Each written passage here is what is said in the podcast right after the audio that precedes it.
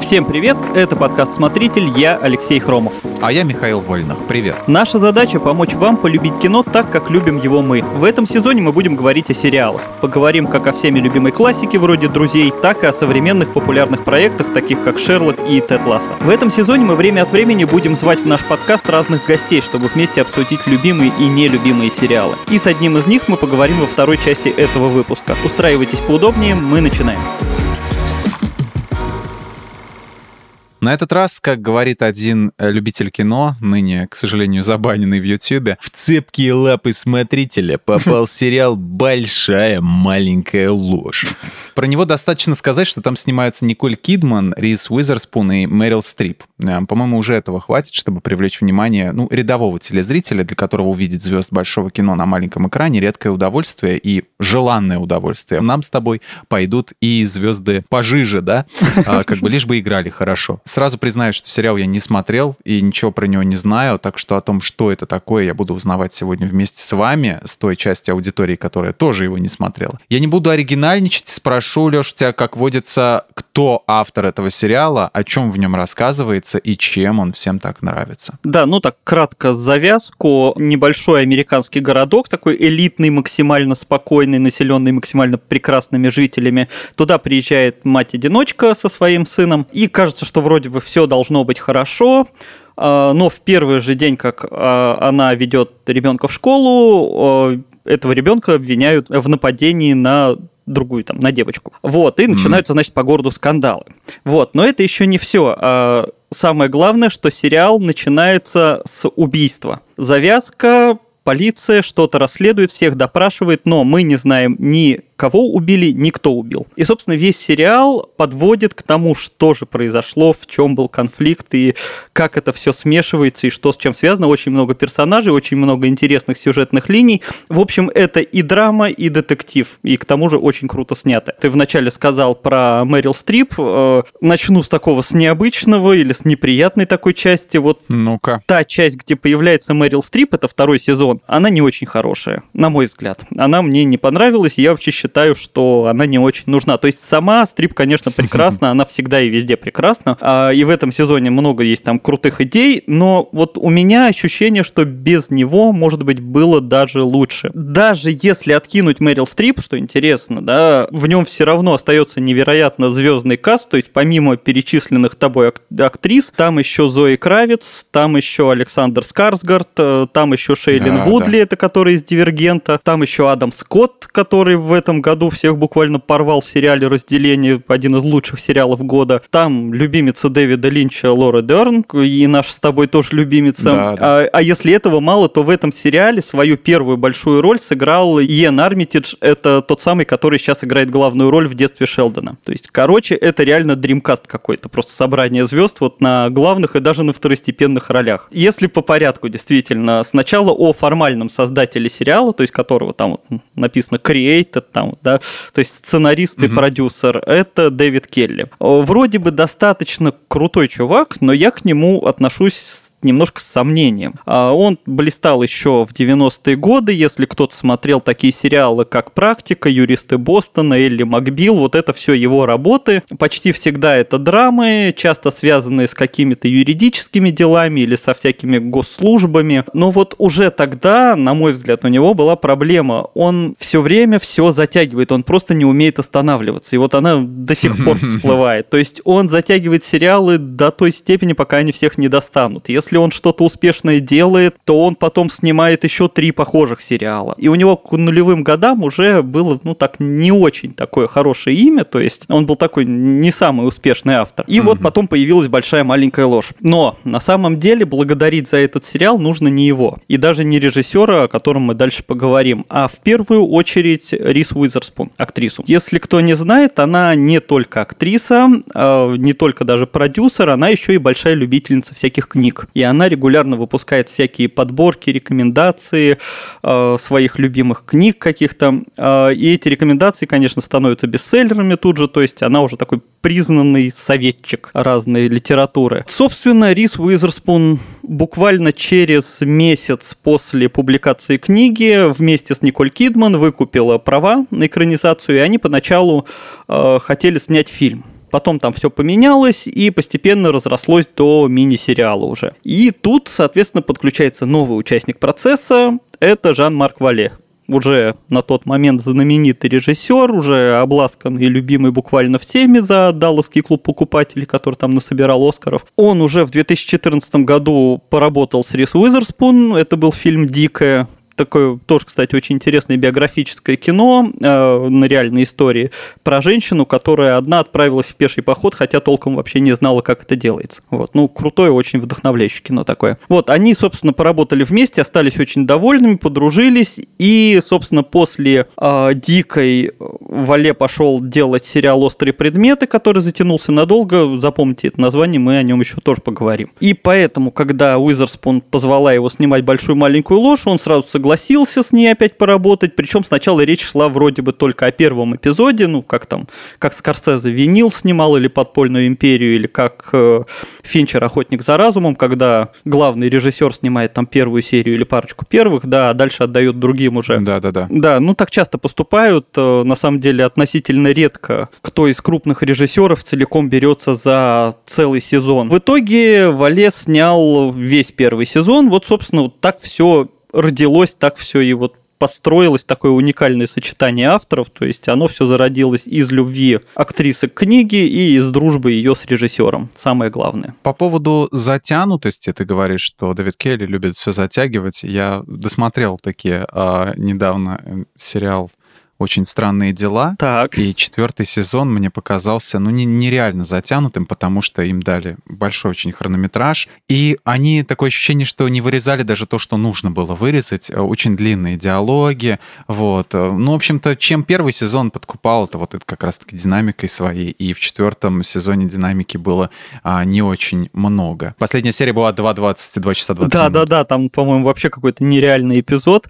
А, Ну, им уже дали полный карт-бланш, потому что что они, конечно, снимают главный сериал Netflix, ну, один из главных. Да. Да, и они уже как бы вот делали все, что вообще захотят просто. Ну и там еще ты вот сейчас смотрел, а он когда же выходил, они же выпустили почти весь сезон, а потом отдельно две серии. Как бы это А. была вторая половина сезона, два эпизода всего. Да, и последний из которых длился вообще больше, чем средний фильм даже. Сейчас начали возвращаться, кстати. Это одно время практиковали, когда весь сезон сразу же выкладывает какая-нибудь стриминговая платформа.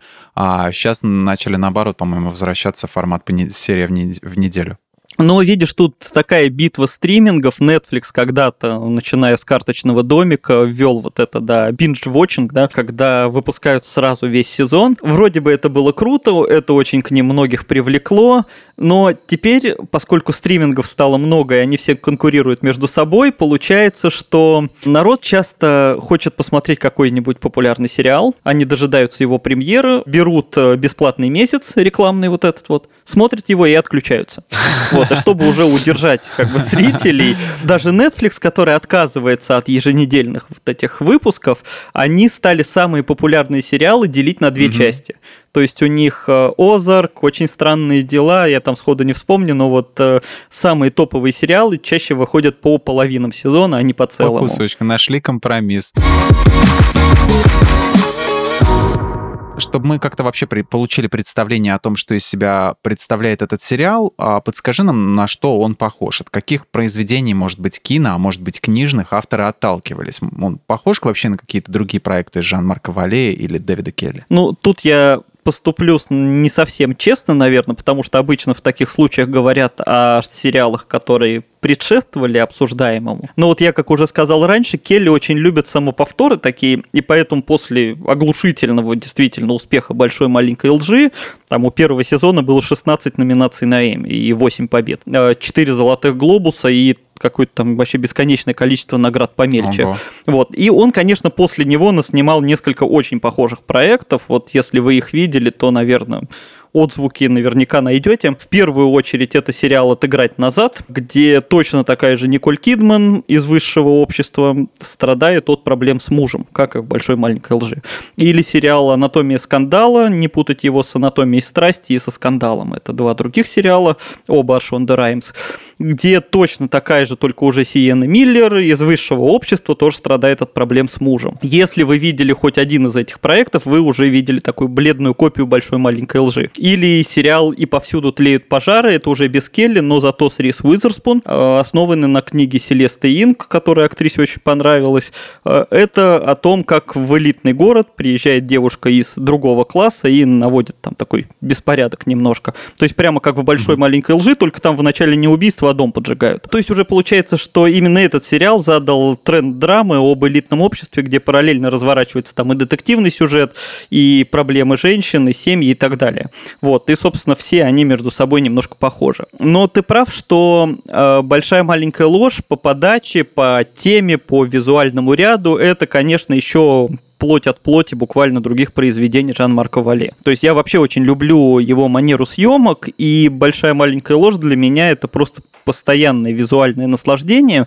Хотя интересно, что ну, вот именно подход Вале э, в плане съемок не так известен и растиражирован, там, как у Тарантино или Уэса Андерсона, да, который вот прям все приводят в Ну, пример стиль такой, да, авторского да, стиля, да. У Вале тоже есть свой стиль, просто он может быть не так заметен, но вот если смотреть его фильмы подряд, ты понимаешь, что это прям он всегда снимает похожим способом. Что вы увидите или там уже видели в большой маленькой лжи, это, во-первых, максимальная вот эта живость кадра. Он почти всегда снимает на ручную камеру, которая постоянно хоть чуть-чуть, но двигается. О, как 24 часа прям. Ага. Ну, да, что-то есть, но он такой. У него довольно быстрый бывает монтаж. Он часто снимает с естественным освещением, которое не такое ровное. И он, кстати, вообще почти не делает раскадровок, и у актеров всегда очень много свободы для проработки своего персонажа. Кроме того, у него вот этот монтаж э, всегда такой немножко неровный. Мне безумно нравится, что у него много, сейчас будет такой странный термин, э, J-переходов и L-переходов.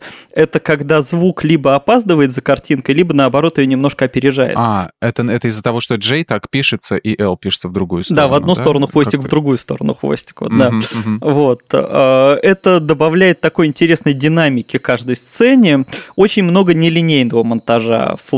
Флэшбэки, иногда вообще совсем короткие, там буквально на секунды. Э, Плюс вот, э, кстати, в «Большой маленькой лжи» есть потрясающие ходы, когда персонажи говорят одно, а во флэшбэках в это время показывают другое. То есть как бы он М. визуализирует, как люди врут. И показывает контраст между словами и действиями. И еще я обожаю у него прием, когда, например, говорят два персонажа, а в это время вообще показывают лицо третьего, э, чтобы ты понимал, кто вообще главный участник процесса, хоть он и молчит, да, что важнее его восприятие, чем этот диалог. Плюс, конечно, саундтрек, он тоже этим славен, идеально подбирает музыку всегда. Он, когда снимал «Дикую», кстати, саундтрек собирали раньше, чем начали сами съемки, и работали уже под готовую музыку. И в «Большой маленькой лжи» тоже потрясающие композиции, причем они очень часто у него звучат вот как у Андерсона, тоже прямо в кадре, то есть герои слушают их в плеере, там в домашнем проигрывателе, в машине, то есть это не музыка из ниоткуда, а напрямую композиция, связанная с сюжетом и с отражением характеров персонажей. И отдельно просто, боже, благослови его за сцены, в которых он показывает, как люди реально подпевают своему плееру. То есть, когда человек пропускает слова, фальшивит, вот ему-то кажется, что он круто поет, а на самом деле это какие-то обрывки. А. Это настолько вообще по-настоящему и настолько вот это вот реалистично, как бы, что я просто обожаю такие моменты. Я вспомнил в Ютубе ролик э, заставка шоу Кливленда, где Так. сделали, что он поет Кливленд одну строчку My name is Cleveland Brown, my name is Cleveland Brown. И так всю песню, короче. Вот, и там пишут, типа, когда слов не знаешь, и пытаешься подпевать песни в комментариях. My name is Cleveland Brown. My name is Cleveland Brown. My name is Cleveland Brown. My name is Cleveland Brown. По поводу актерского состава хотелось бы все-таки выяснить, э, как получилось Вадим проект телеканала. Пускай и HBO, да, но все-таки телеканала пригласить сразу столько звезд, учитывая, что Риз Уизерспун, Николь Кидман, Лора Дерн, Зои Кравиц, они там не на один эпизод появились, а на все 14. Как я уже сказал, Уизерспун и Кидман были, ну, буквально изначально продвигателями этого проекта. Как попали остальные, ну, точно я не знаю, там, как кастинг проходил. Но вообще, если задуматься, сериалы уже давно перестали быть чем-то таким позорным, да, а тут крутейший режиссер, которого реально все обожают, в составе две актрисы с Оскарами, да, и тут грех не пойти вообще. Э, Тем более, что формат именно мини-сериала, он как бы позволяет буквально всех их сделать почти главными героями. Ну, то есть, конечно, формально Вудли, Кидман, Уизерспун — это вот троица, на которой все прям основное держится. Но вообще, как раскрывается Лора Дерн, например, в этом сериале, э, ну, не в каждой главной роли в кино такое получится, так показать характер. То есть им всем сделали интересных героев э, с невероятно правдоподобными характерами. И вот эта вот э, разница характеров, эта живость поведения, э, вот я буквально на днях в этом убедился, мы пересматривали с девушкой первый сезон, и мы, короче, каждую серию постоянно ставили на паузу и начинали что-то обсуждать и спорить, потому что э, неизбежно возникают какие-то ассоциации с реальными ситуациями, с реальными людьми, или просто вот, ну, типа, а как правильно? А действительно ли так стоило говорить? А вот как кто поступил? Это ж насколько у вас просмотр затянулся, интересно? На несколько лет? Нет, не на несколько лет, но реально там просмотр каждой серии мог э, растянуться вот вдвое от хронометража примерно. То есть, в принципе, большую маленькую ложь можно считать такой энциклопедией семейной жизни, но такой немножко нездоровой семейной жизни, может быть. Потому mm-hmm. что там разобраны буквально все виды проблем и отношений. И причем как бы каждая история заслуживает, ну, чуть ли не отдельного какого-то фильма. Вот знаешь, как у Твин Пикса э, странные фанаты делали монтажи про разных героев, да, только про их линию. Я находил где-то да. на трекерах, да, я не знаю, да, кто да, это да. будет смотреть, но вот типа отдельно про Джеймса там, да, отдельное кино какое-то. А, кому понравилось, да, приключение на мотоцикле. Кстати, ты вспомнил Twin Peaks, я тоже вспомнил, ведь был какой-то сайт, в котором описывалась каждая сцена и что в этой сцене вообще присутствует в кадре. Ничего есть, вот, себе. Карте, где Купер сидит, где он в этом в мотеле, где он убил а, вот эту вот девушку через подушку, как глушитель использовав подушку. Uh-huh, вот uh-huh. он там описывается, значит, телевизор стоит вот такой-то, марки там такой-то, а рядом там вот еще что-то, какая-то фигура, какая-то ваза, здесь лампа и прочее. И ты начинаешь думать, реально, ведь это же Twin Peaks, начинаешь везде искать загадки, да, да, думаешь, да. блин, а это, а что это? А что Может быть, и телевизор? это тоже имеет значит, да, что значил телевизор? Почему он там стоял? Почему у него не три лампы в кадре? На самом деле, почему? И каждый раз это просто... Ты просто врезаешь, попадаешь в аварию с этим, просто в мозговую аварию, когда смотришь. А, а я думал, я его внимательно пересматривал, но прикинь, Теперь еще с гайдом надо пересматривать. Твин Пикс, по-моему, если я не ошибаюсь, в сумме с фильмом и третьим сезоном он длится порядка 40 часов. Вот интересно, сколько эти люди времени потратили. Жесть вообще, сколько на него вообще времени потрачено? Бесконечное какое-то количество. Короче, ладно, возвращаемся к большой маленькой лжи, а то опять у нас будет подкаст про Twin Peaks. И в большой маленькой лжи получается, что действительно каждая из героинь, ну, потому что все это основано в основном на женских персонажах, э, заслуживает какой-то отдельной истории, она получает вот какую-то отдельную историю, там, в своем даже жанре, можно сказать.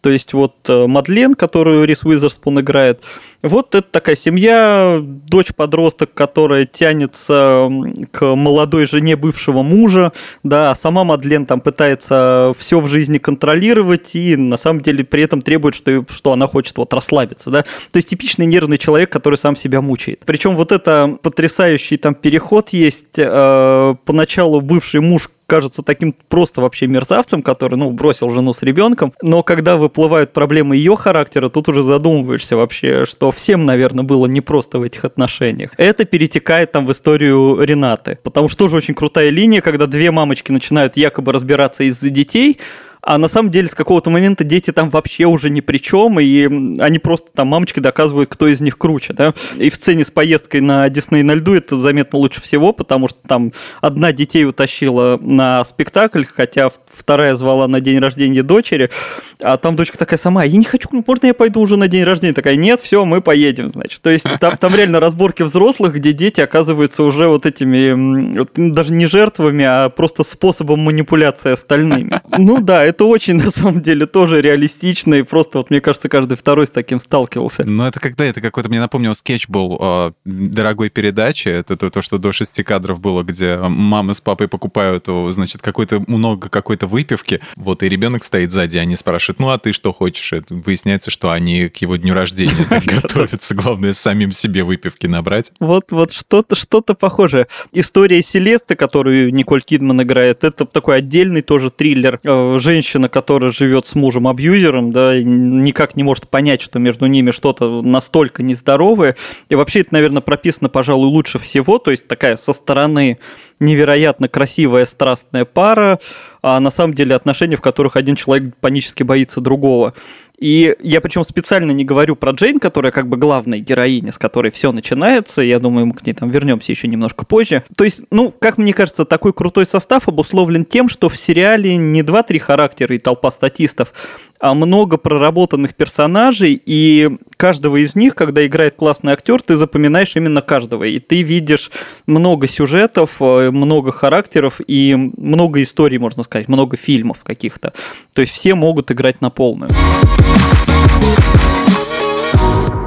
Ну а сейчас полистаем книжечки, а, и, потому что сериал, как ты уже сказал, основан на одноименном романе Лианы Мариарти. Если ты знаком с первоисточником, скажи, что лучше, сериал или книга, и с чем нужно знакомиться раньше? Или книга а, начинается, а потом ты ее можешь продолжить для себя сериалом? Я читал после просмотра, мне хотелось как раз узнать, mm. насколько они похожи. В итоге могу сказать, что именно по сюжетным поворотам они очень близки, то есть за исключением отдельных деталей. В принципе, основа сюжета вся, вся та же, только там действия перенесли из Австралии в Америку, но это, собственно, погода не делает. А вот в плане подачи сериал намного интереснее. Поэтому в данном случае я буду скорее выступать за то, что сначала нужно посмотреть экранизацию. Хотя чаще говорю противоположное. Потому что если вы заранее будете знать финал, то сериал окажется не настолько захватывающим. Он все равно будет крутым, но не настолько уже. Потом, при желании, можно ознакомиться с первоисточником. Ну, собственно, вреда от этого точно не будет. В чем разница? Почему я в данном случае за сериал?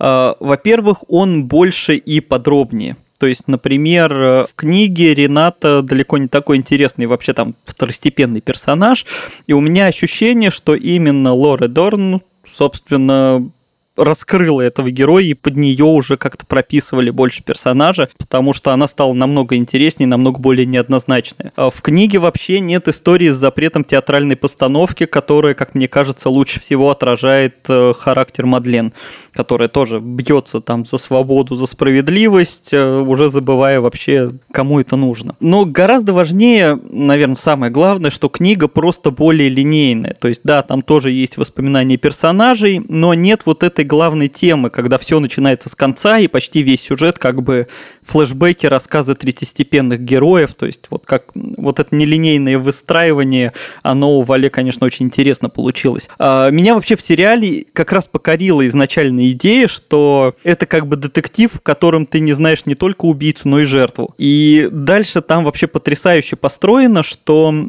тебя весь сезон подводит, что произошедшее это следствие того, что тебе показывают прямо сейчас, то есть вот этого конфликта в школе, который переходит в конфликт матерей, а потом оказывается, я спойлерить не буду, но что все изначально было перед глазами, мы просто все не туда смотрели. То есть в книге к этому ведут немножко попроще, подкидывая там некоторые связи, которые из сериала, кстати, убрали. Еще, кстати, в книге немного другой финал, он, скажем так, чуть более морализаторский. Мне вот показалось, что это тоже лишнее, но если только главное условие, мы считаем финалом конец первого сезона. Mm-hmm. Да, потому что по книге снят именно вот первый сезон от начала до конца. В том же обвиняли Бёрджеса, когда он опубликовал вот полностью книгу «Заводной апельсин», да, и последняя глава тоже угу. многие считали слишком морализаторской, что надо было оставить Алекса таким подонком, который а, не исправился и не исправится никогда, ну, таким дьяволом. Ну да, да, да, были такие споры, тут, не знаю, не берусь судить, но да, наверное, в данном случае я тоже больше за фильм был бы. Не так давно Зои Кравец подтвердила ходившие ранее слухи, что третьего сезона «Большой маленькой лжи» все-таки не будет. Это связано со смертью Вале. А по-твоему, в третьем сезоне вообще есть необходимость или история получилась вполне себе законченная? Вот я как раз навязчивый или не очень, не знаю, весь выпуск веду к своей главной мысли. Э, вообще не знаю, кто постоянно слушает, наверняка замечает, что я обычно хвалю продолжение фильмов или сериалов, или там хотя бы как-то оправдываю их существование. Mm-hmm. Там даже на ту же тьму у нас сразу несколько гостей тоже ругались, что там первый сезон только надо оставить, остальное слишком сложно. Я чаще всего говорю, что ну продолжение очень часто оказывается хоть в чем-то, но полезным. В данном случае я, наверное, встану на другую сторону и скажу, что вот этому сериалу не нужен был второй сезон. М. Даже второй, не то что третий. Потому что главная история закончилась именно на первом. Еще это Мэрил Стрип приперлась, да? Не, Мэрил Стрип, сейчас, я скажу про Мэрил Стрип, нет, там все хорошо. Но вот эта вот вся глубина, она закончилась именно там, и я причем себе позволяю такие мысли, потому что знаю, что Жан-Марк Вале придерживался той же точки зрения, и он, собственно, отказался снимать второй Мгм. сезон. И там даже тоже был такой странный скандал, э, для съемок наняли Андре Арнольд, и она снимала продолжение уже там больше в своем стиле, причем Келли вообще на, на проект забил в конце концов и даже на площадке не появлялся. А когда все это закончилось, снова позвали Вале, чтобы он все это перемонтировал под себя. Вот, и, в общем-то, какая-то странная история, непонятно, зачем отдавали одному, потом возвращали другого, в общем, что-то странное. Вот, второй сезон яркий пример, когда продолжение выдумывают почти из ничего. Хотя там есть крутая тема. То есть история больше переходит в некую рефлексию, то есть там нету, как в сериале она написала убийство, да, что новые убийства, еще новые убийства. Мгм. Нет, они, от, слава богу, от этого отказались. Там все просто переживают произошедшее в первом сезоне. И кто-то сближается, те, кто раньше был врагами, э, там уже поднимают тему родителей и детей. В общем, много всего. Ну вот да, главное, появляется персонаж Мэрил Стрип, которая, собственно, воплощает собой общество, оправдывающее насильников и абьюзеров. Вот со всеми этими. А почему ты от него не ушла? А может быть, ты, ты сама так хотела? Надо просто потерпеть, да, может, простишь его. Да, вот с этими разговорами, и там это настолько круто и живо сыграно, что ее просто ненавидишь во время просмотра. То есть это вот главное достижение человека, который играет злодея, что ты его начинаешь всерьез ненавидеть. Значит, он просто идеально все сыграл. И это желание давить на светлые воспоминания и слухи, которые расползаются по городу. В общем, в итоге, получается, я все равно хвалю второй сезон, хотя я собирался его ругать. Вот, но все равно остановлюсь на мысли, что он был не особо нужен. Вот без него хуже бы А не стало. еще и третий, а третий да. тем более. И посоветуй нам что-нибудь похожее на большую маленькую ложь. Может быть, даже не сюжетно, а стилем или такие же вот проекты с большими звездами. Вот еще одно, на что я намекал изначально. У меня вообще есть искреннее убеждение, которое я всеми силами продвигаю, что у сериала «Большая маленькая ложь» есть такой настоящий второй сезон.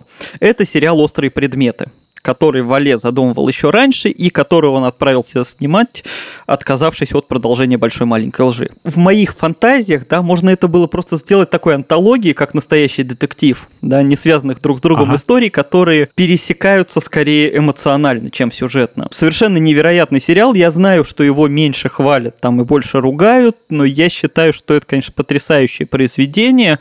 Э, Сериал основан на книге Гиллиан Флинн, это автор исчезнувший, и главную роль там играет прекрасная Эми Адамс. И я просто помню, как я его смотрел, что чувствовал. Вот мне казалось, что после сцены в «Большой маленькой лжи», где вот красивый, стильный муж избивает лежащую на полу в ванной жену, грубее вот показать проблемы отношений просто невозможно. И тут появляются острые предметы, где уже говорят о токсичных отношениях между родителями и детьми. Говорят о том, что травмы детства остаются с нами вообще на всю жизнь. И что возвращение к токсичному человеку это всегда возвращение к своим травмам. И опять вот эта м, невероятная совершенно визуализация, где показано, что вот на самом деле люди в буквальном смысле вот в шрамах от таких событий, просто у кого-то они видны, у кого нет. Такой это очень болезненный даже сериал, то есть вот этот жуткий рефрен в конце, что только не говори маме. Это вот просто как оплеуха такая. Снова детектив, снова нелинейность. Э, Я не буду объяснять даже сюжет подробно, просто советую всем его посмотреть. Возможно, меня кто-то за это будет ругать, но я все равно советую. Про проекты Келли я уже говорил в начале,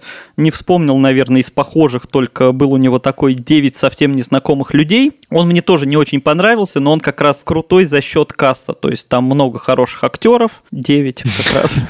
Вот. Если быть точным. странно, которые очень интересно свои роли отыгрывают. Вот, а кстати, из э, любопытных проектов Келли, которые не похожи вот на всю эту плеяду, это «Мистер Мерседес», основанный на произведении Стивена Кинга. Я там, опять же, советую посмотреть первый сезон, потому что со второго что-то пошло странное, но первый сезон это очень круто, детективно, триллерно, драматически, очень хорошо снято. Вот Келли умеет прорабатывать характеры, настоящие такие живые, и вот там просто показано все замечательно. Ну и третий сезон Твин Пикса, конечно, я Безусловно, вот конечно, искал ну. сериалы, где много звезд, мне сразу выдало. Твин Пикс третий сезон, все, смотрите. Я тоже, я присоединюсь, кстати. Я вообще за то, чтобы люди начинали смотреть Twin Peaks с третьего сезона. Вот я к такому пришел, что, типа, слишком сложно им войти бывает, а некоторые засыпают, некоторым становится плохо, давление повышается. Именно от а, первого сезона, потому что они видят все эти пудели на голове, как мне знакомая написала, говорит, прикольные пудели, говорит, и музыка такая драматическая в таких моментах, говорит, а, так прям как мыльная опера а, выглядит. Я говорю, ну так на, на то и был и расчет. А какие А пудели? пудели это кудрявые волосы на голове. Вот. Ну, такой ку- кудрявый стиль А, 80-х, понял, вот всё. прически имею в виду. Вот. Поэтому, да, чтобы не пугаться этого, наверное, да. Я знаю, что современным зрителям больше зайдет третий сезон. Ну, как бы, а если понравится, то начинайте все сначала. Ну, я так делал. Я так делал, и ты сможешь, как поет один а, чел. А я посоветую, наверное, из всего того, что ты описал про этот сериал, наверное, американского психопата, кто не видел, вот, еще раз посмотреть. Вот, там тоже, в общем-то, все стильно про перфекциониста и как можно на почве а, перфекционизма, а, собственно, поехать кукухой и начать убивать людей. Вот, хороший, Кстати, добрый, да. Кстати, семейный да. фильм.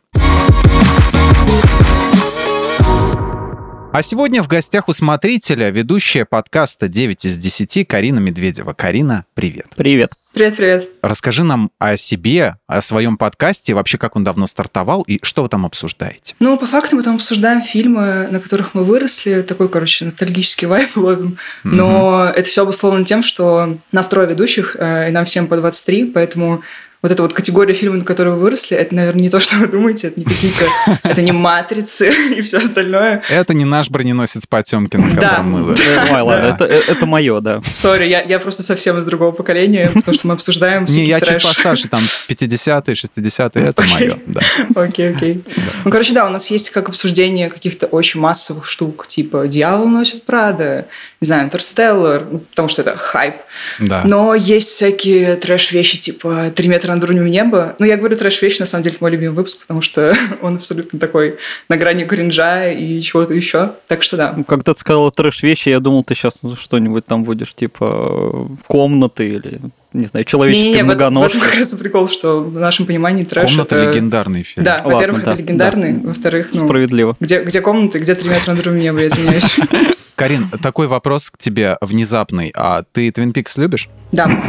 Неожиданно. А, а какой сезон тебе больше нравится? Наверное, первый, потому что он такой, ну, для меня был самый впечатлительный. Но мне очень мало лет Мгм. было, и я посмотрела с умным видом и думала, блин, я теперь круче всех своих одноклассников, потому что я смотрела Twin Peaks. Определенно. Так что да. Определенно. А я, а я ничего о нем не слышал до 17 года. Не, я слышал, как раз-таки слышал до 17 года. А потом, как посмотрел третий, а как понравилось, и как посмотрел первый, второй, и все на свете, и книги перечитал. Ну, не все, Леш вот перечитал все книги. Вот, мы почему... Ну а, да, официальные. Да, почему мы говорим об этом? У нас официальный подкаст от Peaks на самом деле. И мы пришли, позвали тебя сюда небольшую маленькую ложь обсуждать, а именно проекты Дэвида Линча. Супер, супер, я готова.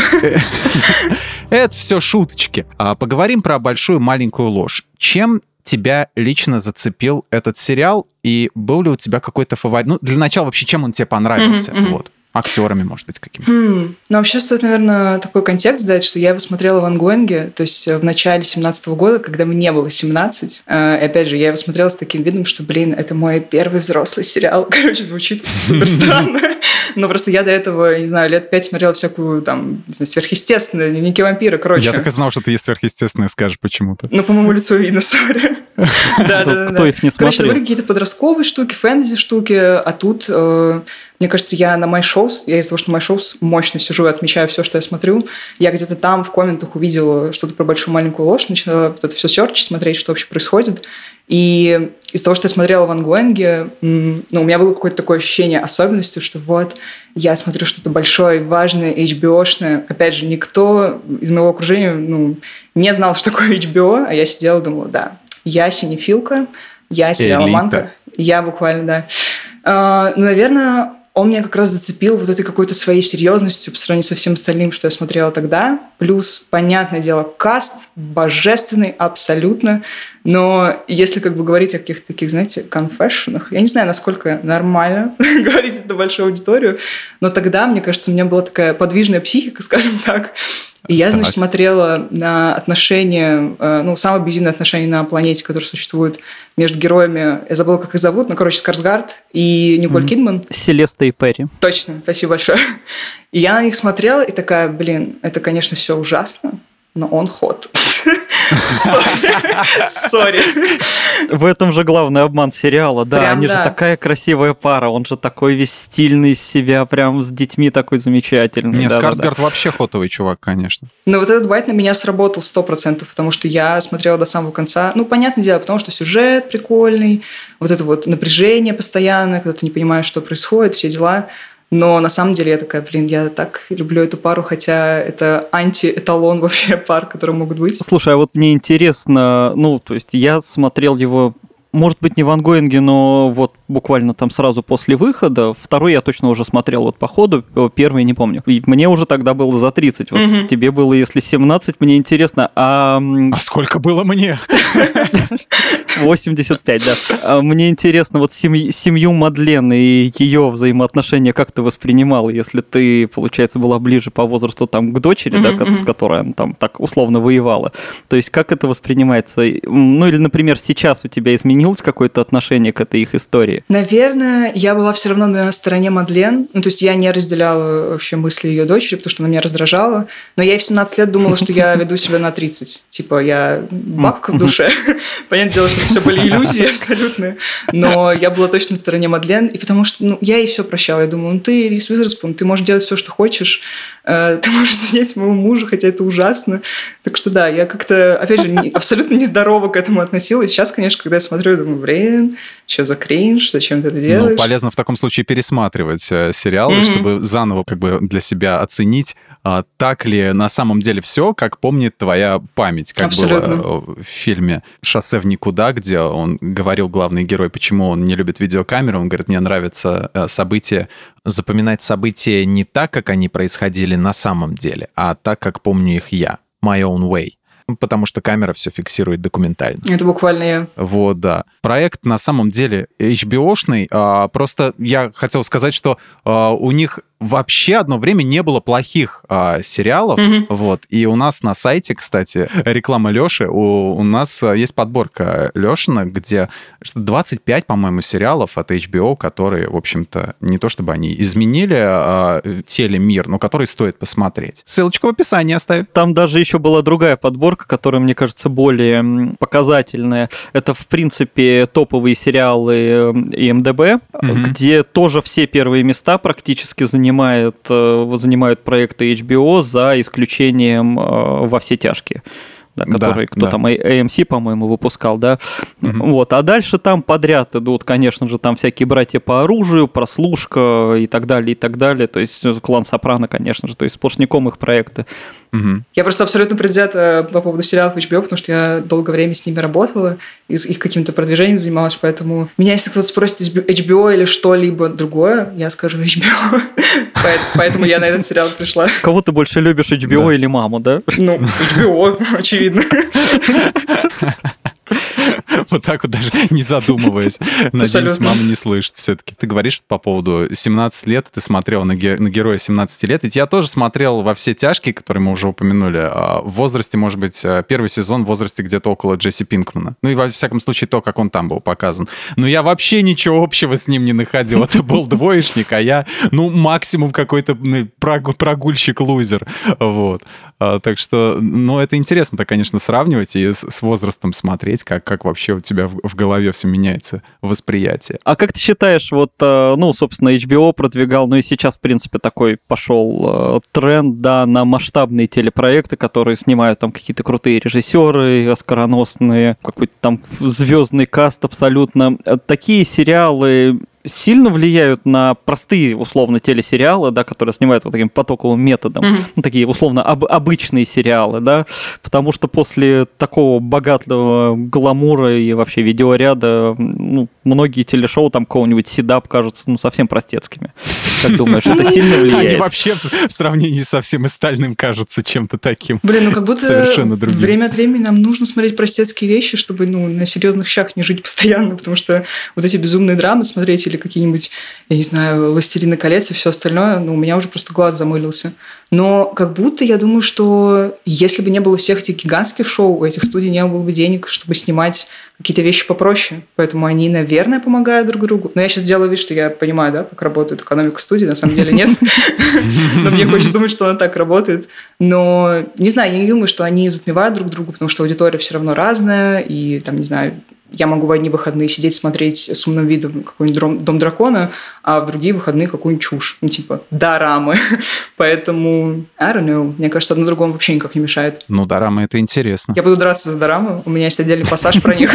Поэтому даже не начинайте.